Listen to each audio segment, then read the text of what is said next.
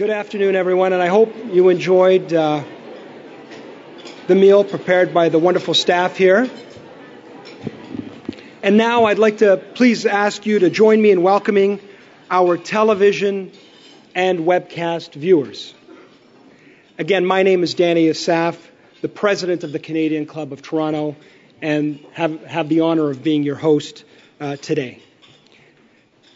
The Canadian Club is proud of its rich tradition in providing a forum for leaders in all spheres of society to share their ideas. Led by a volunteer board of directors, we are dedicated to providing an open and welcoming platform for insightful and diverse perspectives on the issues of the day that impact our lives. And again, today is an exceptional example of that. And that of the work of the Toronto Foundation and that of the impact of the Vital Signs report. And its focus immediately on improving the well being of our lives as Torontonians. And in fact, has been an example throughout Canada and the world. Through our programs and activities, including our youth and young leaders programs, diversity partnerships, media, and social media opportunities, we offer you access to dynamic political, business, and public figures from around the world. And before I formally introduce our speaker, I'd like to take a moment, if you'll permit me, to tell you about some of our upcoming uh, great events. First, on October 13th, with less than a week away from the federal election at that time, we hope you will want to join us with the Monk Debates Rudyard Griffiths as he sits down with the insiders, Kathleen Monk, David Herle, and Jamie Watt, for their election predictions and their last minute real time insights before we cast our ballots. And on October 27th, with David Agnew, the chair of Colleges Ontario and the president of Seneca College, who will discuss the future of post secondary education and the role of colleges in the modern economy and their pivotal importance to the future of Canada's long term success. And on November 13th, we're also thrilled to welcome Twitter's Kirstine Stewart to our stage to talk about her new book, Our Turn, in a candid conversation with Catalyst Canada's Alex Johnson. You can order tickets and review the club's full list of upcoming events at canadianclub.org. You can join you can also join the conversation via Twitter and please follow us at CDN CLUBTO or simply using that hashtag. I would also like to take a moment to express our special and sincere thanks to today's sponsor, BMO Private Banking, represented by Marvi Ricker, and Janet Pettigrew. Thank you very much for your support.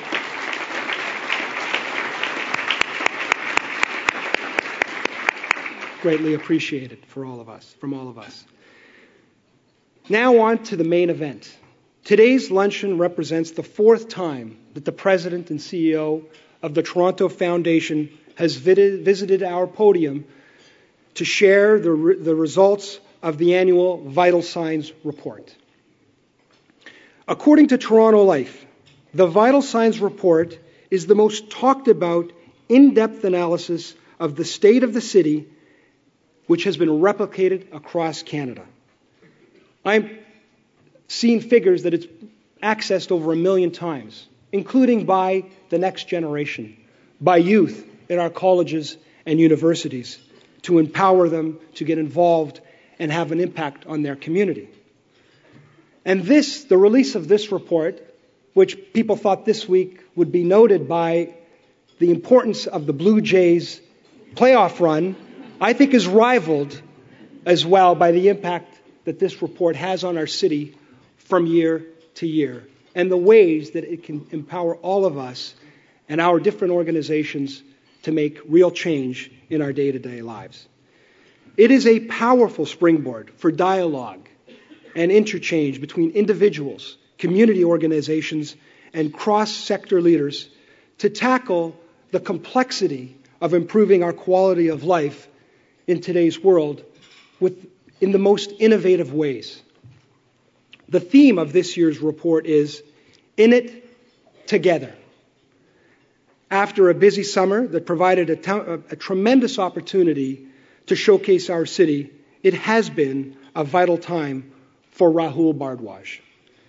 The president and CEO of the Toronto Foundation is the report's chief architect. He expressed optimism about the report's data in a September blog and was quick to acknowledge the city's challenges. Since 1981, this independent charitable foundation has been connecting philanthropy to community needs and opportunities. The foundation currently, fi- currently has 500 active funds, including endowments and assets under administration in excess of $400 million. Many Torontonians support the vital Toronto Fund, the community endowment that helps connect people and resources to address local challenges. Mr. Bhardwaj is an expert connector of people and resources. He has been named one of the city's most influential people by the very Toronto Life magazine that I quoted earlier. He was also named, named to the ultimate list of social CEOs on Twitter. He devotes much of his time to making our city better. Some of his community work includes serving as a board member of the transit organization Metrolinx. He's also a director of the Rideau Hall Foundation, which supports the Office of the Governor General of Canada. He is also the past chair of the Community Foundations of Canada. Mr. Bhardwaj, we are excited to hear the details of the 2015 Vital Signs report, and without further ado, it's a pleasure to say that our podium is yours.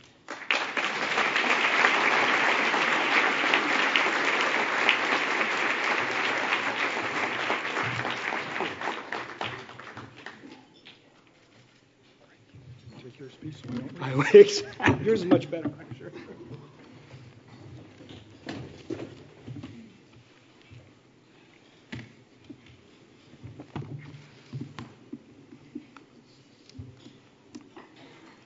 Well, it used to be said that a Torontonian was someone wearing English tweeds, a Hong Kong shirt, and Spanish shoes, who sipped Brazilian coffee sweetened with Philippine sugar from a Bavarian cup while nibbling Swiss cheese, sitting at a Danish desk over a Persian rug after coming home in a German car from an Italian movie.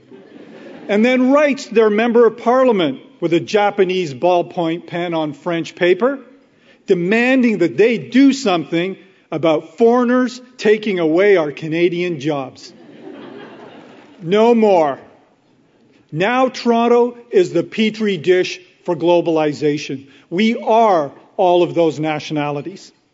And that transformational diversity is something no other city on earth can claim.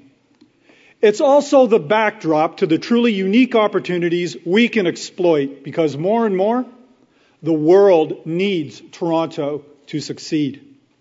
But it also speaks to the increasingly worrisome challenges we must solve. Both the good news and the bad are spelled out in this year's Toronto's Vital Signs report, the annual report card on the state of our city that helps us map Toronto's strengths and its weaknesses. So thank you, Danny, for that generous introduction. And thank you to the Canadian Club for inviting me for the fourth year to discuss how Toronto's vital signs can help make Toronto a model for cities the world over. Now, the Toronto Foundation has been issuing vital signs for 14 years. We've been in Toronto, as you've heard, since 1981, and we are part of a public philanthropic movement of over 191 community foundations across Canada, over 1,800 worldwide, that made grants in excess of $5 billion last year. And this year, your Toronto Foundation reached two financial milestones. Our assets under administration have passed $400 million for the first time in our 34 year history. And we've made grants and contributions of over $15 million to charities across Toronto and Canada. But we couldn't do our job without vital signs to guide our model of philanthropy. Now, I've just returned from Belfast where I shared the Toronto model of philanthropy with the 58 community foundations in the United Kingdom. If ever there was a divided city, it was Belfast. It was two cities, two places. It did not know peace, but it has come back. Toronto is one place. It is one piece, and there's a comforting sense that we're all in it together. At least there was. Toronto's Vital Signs report tells us that the sense of unity and singularity is getting, well, you tell me once you hear the facts about our city today. Let's start with the good news. We live in one of the most splendid cities on earth. Everyone from The Economist magazine to Price Waterhouse ranks us as incredibly livable, creative, and safe. Employment is up, way up. 20,000 new jobs created over last year. New business startups are up as well. Repeat entrepreneurs are on the rise. Bankruptcies are down, as is violent crime for the ninth year in a row. Cycling volumes have tripled in just one year after installation of designated bike lanes on downtown streets. We have the most high and mid rise buildings under construction of any city in North America. Toronto is also the most environmentally sustainable city on the continent. Our parks keep us four degrees cooler in the summer and remove airborne particulate equal to the output of 1 million cars. Last year, on location filming in Toronto exceeded $1 billion for the fourth year in a row. The 2014 World Pride Festival directly contributed a third of a billion dollars to Toronto's economy. And the 40th anniversary edition of TIFF shot in the range of $190 million into our economy as well. This year, my alma mater, the University of Toronto, became the first Canadian university to break the ceiling of top 20 in the world among 800 global universities. And the Toronto Public Library opened its 100th branch and saw its busiest year since 2005. Now, weren't books supposed to be obsolete by now? Well, I guess not in the face of the library's relentless innovation. Now, this past summer, Toronto hosted the Pan Parapan Am Games. Was almost twice the size of the Vancouver Winter Olympics. Canadian athletes won 385 medals, 100 more than any games before. The games also helped the growing trend of our region in smashing tourism records. Now, no wonder people are flocking to live and work here. Toronto now draws more new Canadians than any other part of the country. It shouldn't come as a surprise, but it just might, that 51% of Torontonians were born outside of Canada. And one third of Torontonians came here in the last 25 years. Now, that's all great news, and there's more in the report that I urge you to read. But there's another Toronto that Vital Signs captures a Toronto growing underfoot that we tend not to notice, a Toronto that makes it hard to say, we are one place, one piece, and in it together. Toronto is now home to the largest and fastest growing percentage of Canada's working poor. Nearly all of them toil in the service of people in the knowledge sector. In other words, in the service of us. Close to 10% of the 2.9 million people working in the GTA, that's over a quarter million men and women, more than the entire population of Kitchener, are working for poverty level wages. What's that number? Well, it's about $21,000 for a single person or $41,600 for a family of four.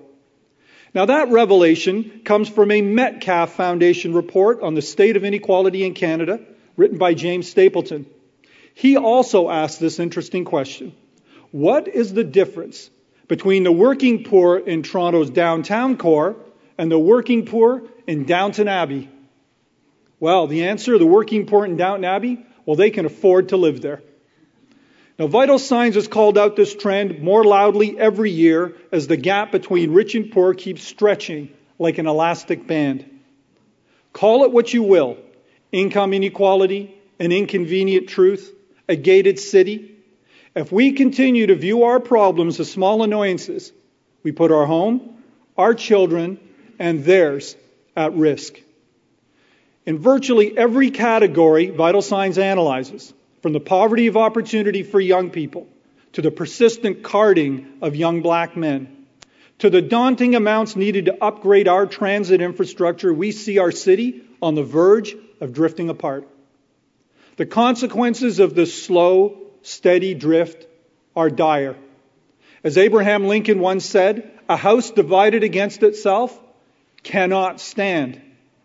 So the time has come for us to transcend those divisions and move forward together. The only thing that will put us back together is by thinking of ourselves as one place. Up until 1998, we were six different cities.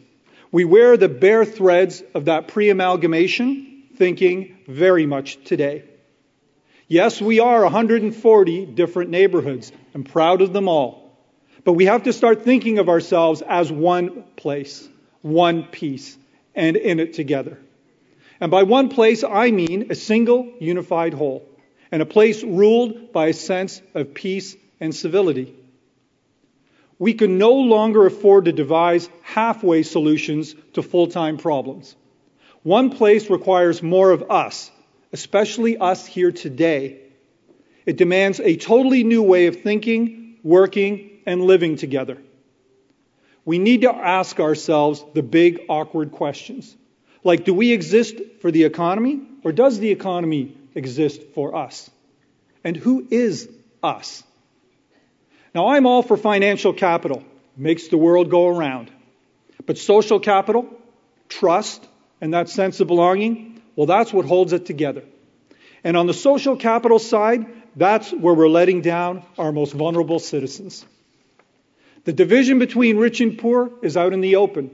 Now that the middle class has all but disappeared from so many of our neighborhoods.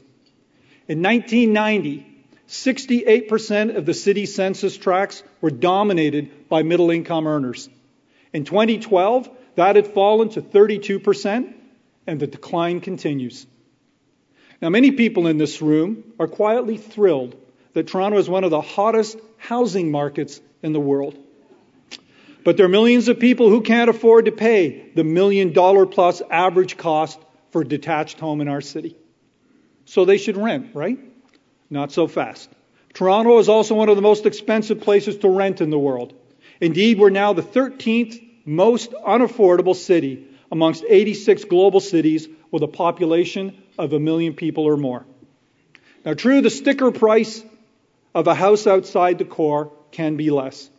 But if you factor in commuting costs, commuting time, there's not much benefit in terms of money and sanity in moving to the suburbs. I mean, right now, Toronto has the longest round trip commute, that's 66 minutes, of any city in North America after New York. But there are also wider social consequences from our eternal traffic jam. A man called into a radio show I was co hosting a while ago, and he told me that he has a 90 minute plus commute every day. He says, I get home after 7 o'clock, but I can deal with the traffic jam. So the problem is, though, when I get home, it's too late to take my son to his hockey practice. So my kid doesn't play hockey anymore. Those are ugly, unintended consequences. Now imagine if you're one of the quarter million employed Torontonians, or the 51.9%, yes, a majority, of Toronto workers who are precariously employed. That is to say, they either work freelance, on contract or part time, or full time with no benefits.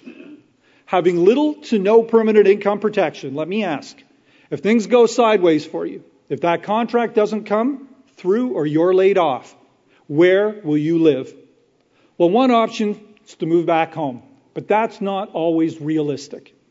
And an, another increasingly popular choice has been until now an unthinkable option. I speak, of course, of assisted housing.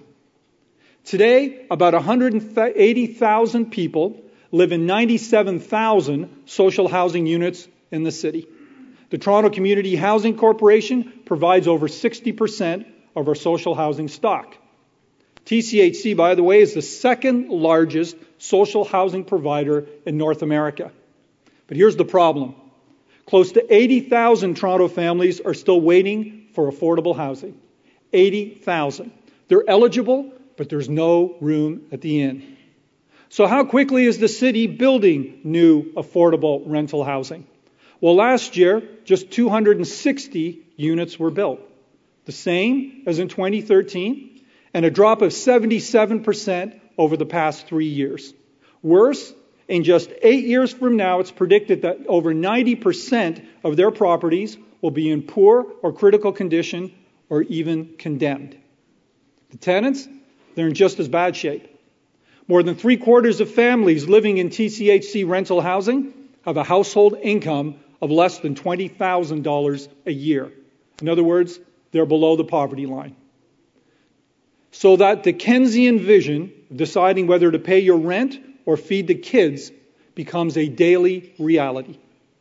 Given this, it's inevitable that, that visits to food banks would rise each year. In fact, for the sixth year in a row, GTA food banks have seen over 1 million visits.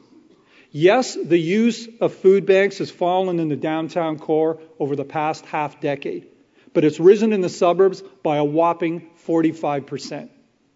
The gentrification of our downtown has pushed poor families with kids to Scarborough, North York, and Etobicoke.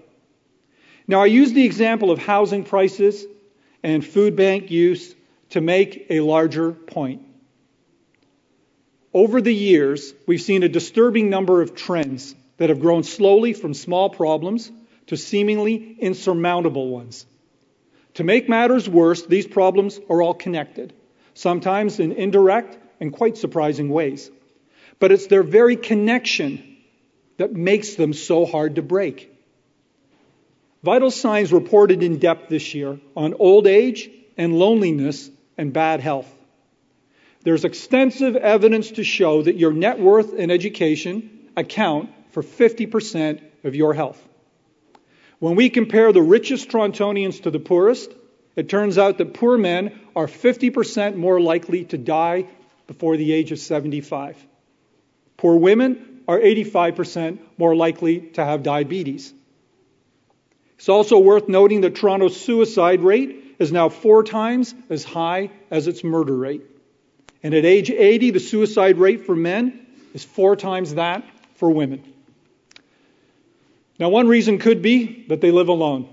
In fact, 44% of all seniors over the age of 85 live alone. Even more worrisome is that one in five of us over the age of 55 lives alone too. But what if everyone living in Toronto had roughly the same income and health status? Well, there would be 62,000 fewer diabetics for one. That's 8,000 more people than will fill the Rogers Center for a Blue Jays World Series game this year. Now just think of the hundreds of thousands of hospital visits and billions of healthcare dollars that would save.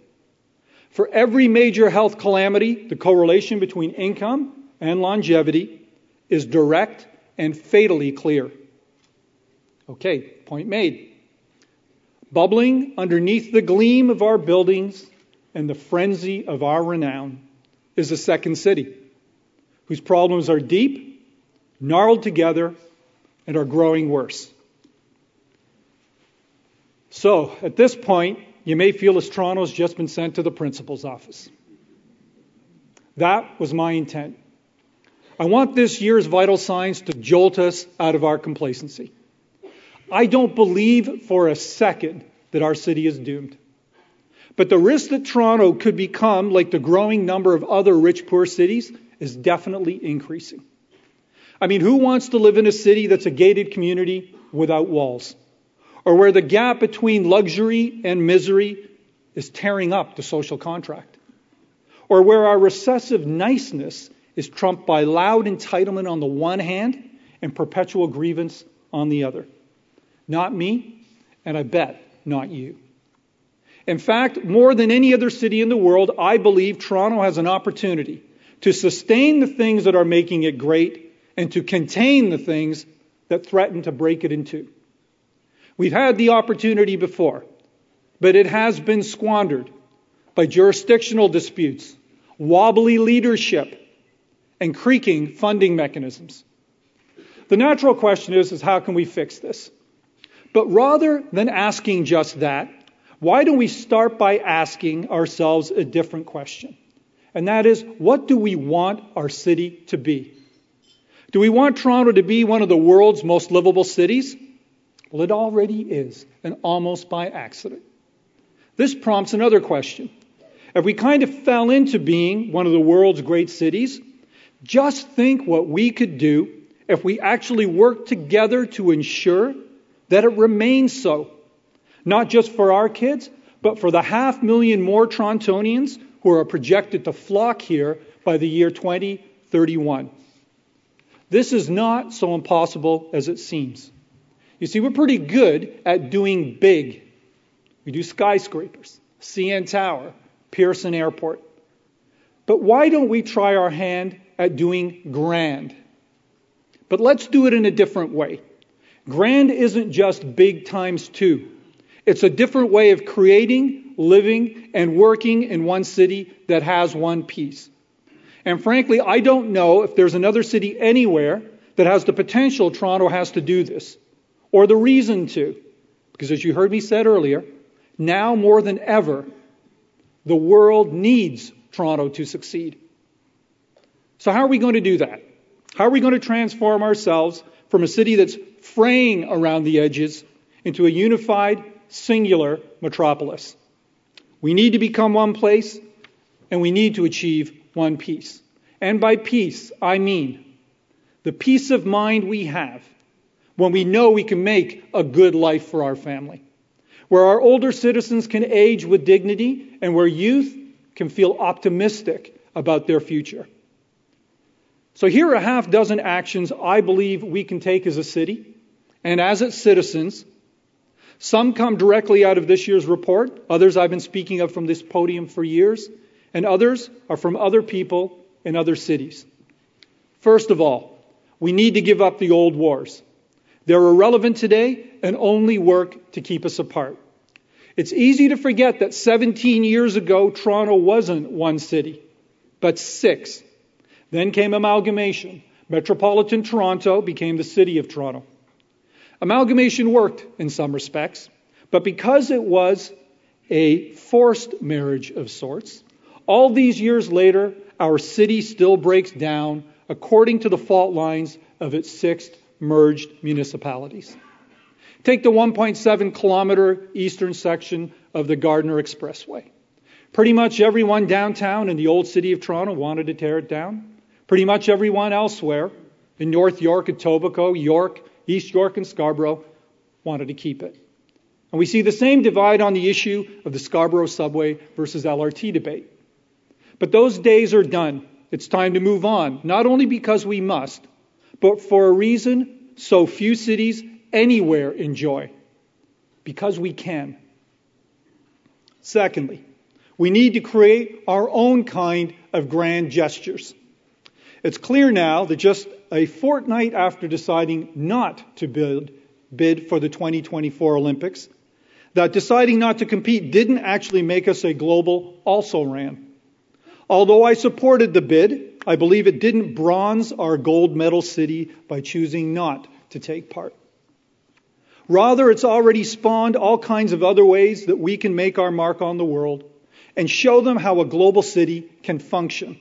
Oh, and show Torontonians how great we really are at doing a different kind of grand. Now, we did this just three months ago. The Pan, Parapan Am Games exemplified everything we want in our city. Cooperation amongst different jurisdictions. Huge citizen participation with 23,000 volunteers. A reasonable and well managed budget and a boost in economic benefits to the region. And now that they've come and gone, Toronto can continue to build on their legacies. And those legacies don't all have to be sport facilities. They can be social legacies as well. And here's one example I've spoken of before an initiative called Playing for Keeps. It builds healthier, active, and better connected communities through play. This foundation led initiative became a Pan Am legacy through which an astounding 35,000 Torontonians have participated in neighborhood games, using the spirit of friendly play to build and often rebuild the social capital of over 80 neighborhoods across Toronto. So the Pan Para Pan Am Games can remind us that reaching for big goals is, in itself, a unifying act. That's why I was very much in favor of the Games. But flexing our muscles with global events brings another kind of benefit. It reminds us of what we stand for and reminds us of our place in the world. Sometimes we compete to win them and don't. It doesn't matter. Way back in 2009, when we won the bid for the 2015 Pan Parapan Am Games, no one paid much attention. Six years later, millions of dollars of economic benefits and sport and community legacies were ours and not some other city, precisely because we reached out to be better. When TIFF began 40 years ago, its founders never thought they were building one of the largest film festivals in the world. When Caribana started in 1967, it wasn't North America's largest street festival.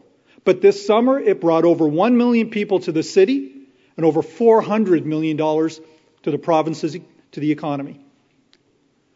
So let's be truly innovative. Let's take the economic benefits that come from not launching an Olympic bid and let's seriously commit to investing in different ways to secure our city's future and our reputation. Now, all this talk of investment leads me to the third action Toronto must take. We need to find sustainable, new revenue sources.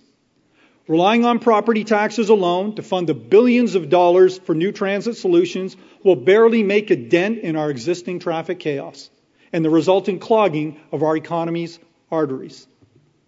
Civic governments in the US and Europe have all found new ways to fund the renewal of their transportation systems using municipal sales taxes, income taxes, transit taxes, user pay schemes like toll roads. But nobody wants to pay these, of course. But any funding answer that doesn't involve more funds is simply cutting an ever smaller pie with more knives. Our taxation system is also victim of the values of entrenched disunity we've allowed to grow from our past. The way our three levels of government work enshrines into law the reality that 92 cents of every tax dollar generated by the people and institutions of Toronto, that's you, me, us, leaves the city and goes elsewhere and occasionally comes back. Now, grand events and fair funding can go part way to bringing back our city in sync with itself. But what about restoring trust? The trust that inevitably unravels when social inequality and unfairness are the rule, as they're becoming in Toronto. What does it cost to restore trust? And how do you do it? There are all kinds of long range responses more jobs and more secure jobs, stronger communities, healthier families, greater opportunity. But if ever there was something Toronto could do at absolutely no cost and at the stroke of a pen to restore trust in the city. It's this, and it's my fourth recommendation. Abolish the process of carding by the police. Carding. Carding erodes trust in the very people we want to be building trust in young, diverse men and newcomers to our country. In fact, carding not only conspires against the ideal of creating one city and one peace, it's a daily denial of our existing reality. I was struck by Viola Davis's extraordinary acceptance speech last month when she became the first African American woman to win an Emmy for Best Actress in a Drama Series. Davis said, the only thing that separates women of color from everyone else is opportunity. Now, many of you work with the, comp- the opportunity cost every day. But here's one that can be measured in Toronto's ability to come together to be one place and one piece. And the good news is the process of doing away with carding has begun. This summer, five former mayors of Toronto wrote the new mayor imploring him to put an end to carding. and the province cut in half its annual funding of Toronto Police's anti violence intervention strategy. A clear signal that over intervention has had its day. Now, the idea of one place and one piece has a visual and geographic importance as well. Every great city has great public places. Central Park, Luxembourg Garden, Red Square. Toronto, Nathan Phillips Square, Dundas Square, High Park. Not bad, but, and this is my fifth recommendation for bringing our city back in, self, in sync with itself, and that is that place matters. And no place matters more than public spaces. We need more public spaces. And especially outside the core, because making it easy for people to come together gives a physical and communal reality to the idea of one place and one piece. Now, Toronto has plenty of public space. What we lack is the will to transform it into public spaces. What if we were to unlock and open up our 100 plus kilometers of public ravines? Make them more accessible to everyone. Never happened? It's already started. One of the great legacies of the Pan Parapan Am Games is the Pan Am Path. 80 kilometers long, the Pan Am Path is a multi use trail that will one day link routes from Brampton to Pickering. And during the Games this summer, well, it's one thing to kick off a cultural initiative during an international sporting event, but the numbers created by the Pan Am Path Art Relay are astounding by any measure. From May through August, along the 80 kilometer path running through dozens of Toronto neighborhoods, it's curated 14 local festivals involving over 100 community organizations with 84 dance and music performances, four permanent and semi permanent works of art, and two new permanent art galleries. The Toronto Foundation is the Pan Am Path's legacy partner, which means we're supplementing the great work of the Friends of the Pan Am Path and the City of Toronto's contribution, among others, with at least a million dollars over the next 10 years to make sure this summer's Pan Am Path programming has a stable funding base so the path can become one of Toronto's great outdoor spaces. So it can be done, and it is, just not nearly enough. So knitting our city together, reuniting its drifting parts, building bridges between the rich and the poor. This takes three things everyone in this room has plenty of willpower, focus, and hard work. And this brings me to my sixth and final prescription for making Toronto one place and one piece. And that is, we need to think about our city. And no, I mean really think about it. One of Toronto Foundation's most supportive friends, Fran Deacon, is here with us today. In fact, it was her husband, Fraser, who helped establish the Toronto Foundation.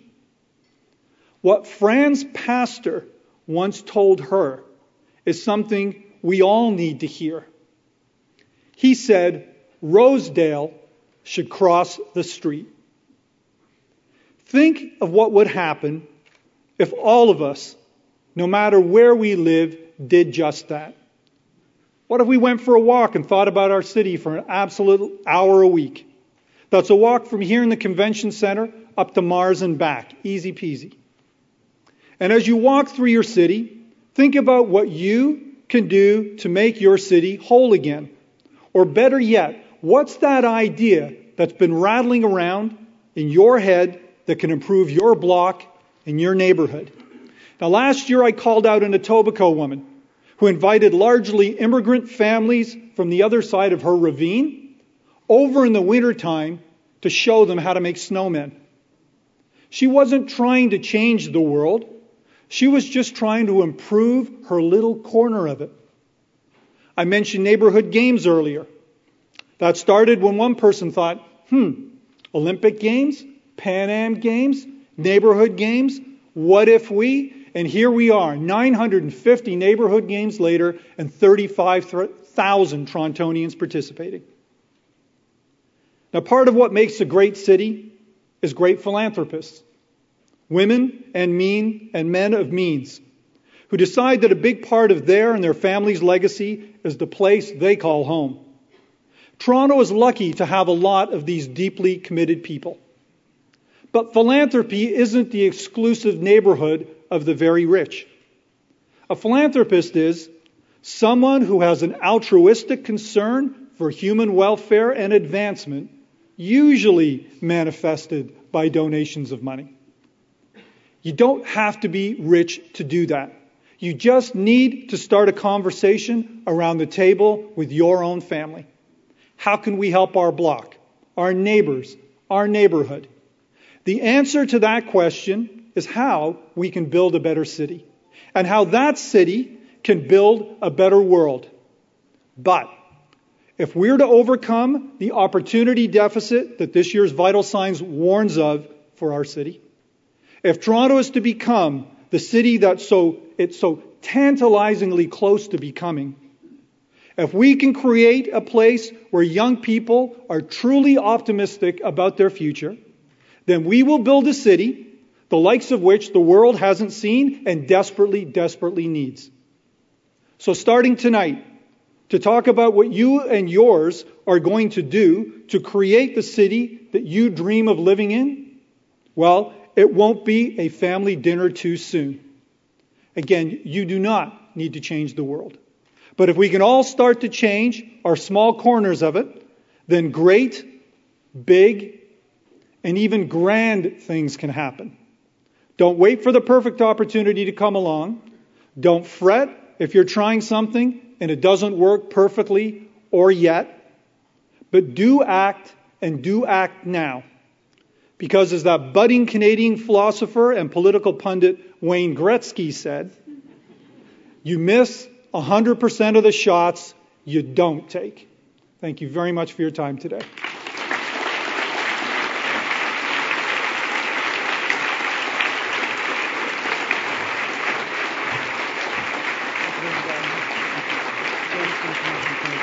Sit down?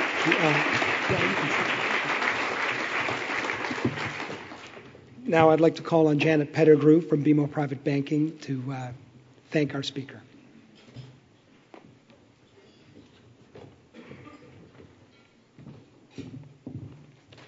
Good afternoon, everyone, and welcome.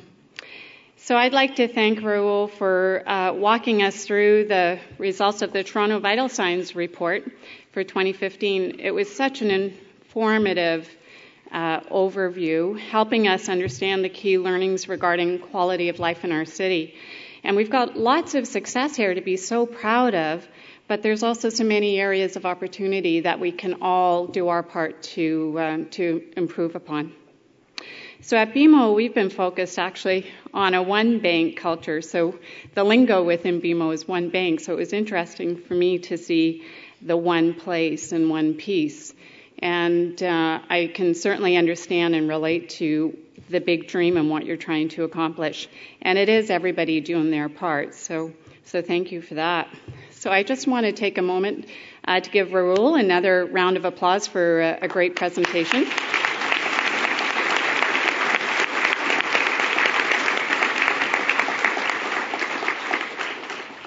So, for many years, BMO Private Banking actually supported the Toronto Foundation and its ability to produce uh, this important research for our city. And uh, what's been interesting is year over year, we've seen such uh, a growth, I guess, in the number of participants for this type of event. We used to host it actually at First Canadian Place, and we just ran out of room on the 68th floor. So it's such a, a proud moment to see almost 400 people here today. And at uh, BMO Private Banking, you know what, we, we understand how important it is to be connected to the community where we serve. And uh, the research provided by Vital Signs is important information, not only when it comes to how we work as a business in this country, but how we can support the success and future of our clients when it comes to meeting their needs, the needs of all of our, our goals as uh, members of our community. Investing is a large part of our business as well, and as a bank, we also understand the importance of investing in our community. We make it, we try to do our part to make it a good place to work, to live, and, and to raise our families. So I just uh, want to tell you that uh, on behalf of my team who are here today, we're all, all very proud to um, to be working with the Toronto Foundation to sponsor this luncheon, and um, we're trying to do our part as well to give support, guidance, and advice to our clients, and um, and certainly helping increase the awareness and how important it is for all of us to be good community members. So I hope you really enjoyed hearing the research today as much as I did. I uh, I really value the research and and um, the encouragement that you give us to all do our part to to live this one place, one peace vision. So thank you for joining us this afternoon, and uh, hope you have a good rest of your day. So thank you very much.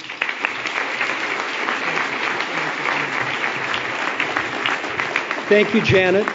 Thank you, Janet. I would like to echo her thanks and remarks uh, to Rahul. And one of the things that uh, makes me feel good about the time spent today is that, uh, in spite of the the challenges and the, and and all those factors that are pulling us apart, Rahul, that you clearly articulated and described to us, one of the things that does that does give us hope is that we have the the leadership and the ideas of people like you. Thank you very much uh, from behalf of all of us in Toronto. And, and one other thing, actually, that I want to thank you for, which is as a failed hockey player that had to become a lawyer, I'm glad, in addition to all of the other really important things you're looking at, is to ensure that parents get home in time to take their kids to hockey practice. Because what I look forward to in the future is another very important metric that will measure and reflect the well being of Torontonians, which is a lot more great hockey players and a lot less lawyers. so, thank you again. I, as a lawyer, I can say that. Thank you again. Thank you again to BMO Private Banking for helping uh, make today's uh, luncheon possible. And before we close, I'd like to draw your attention to the event survey on your table. Uh, the Canadian Club is always looking for ways to improve its experience, so take a few minutes to fill this out, and we appreciate your feedback. That does conclude our program for today, which will be broadcast on Rogers TV in the days to come. We'd like to thank MediaEvents.ca, Canada's online event space, and VVC for live streaming of today's event. We're also grateful to Rogers TV and 680 News for their continuing promotion of Canadian Club events. And again, please visit us at www.torontocanadianclub.org. Thank you again for joining us. Thank you for your attention. This meeting is now adjourned. Good afternoon.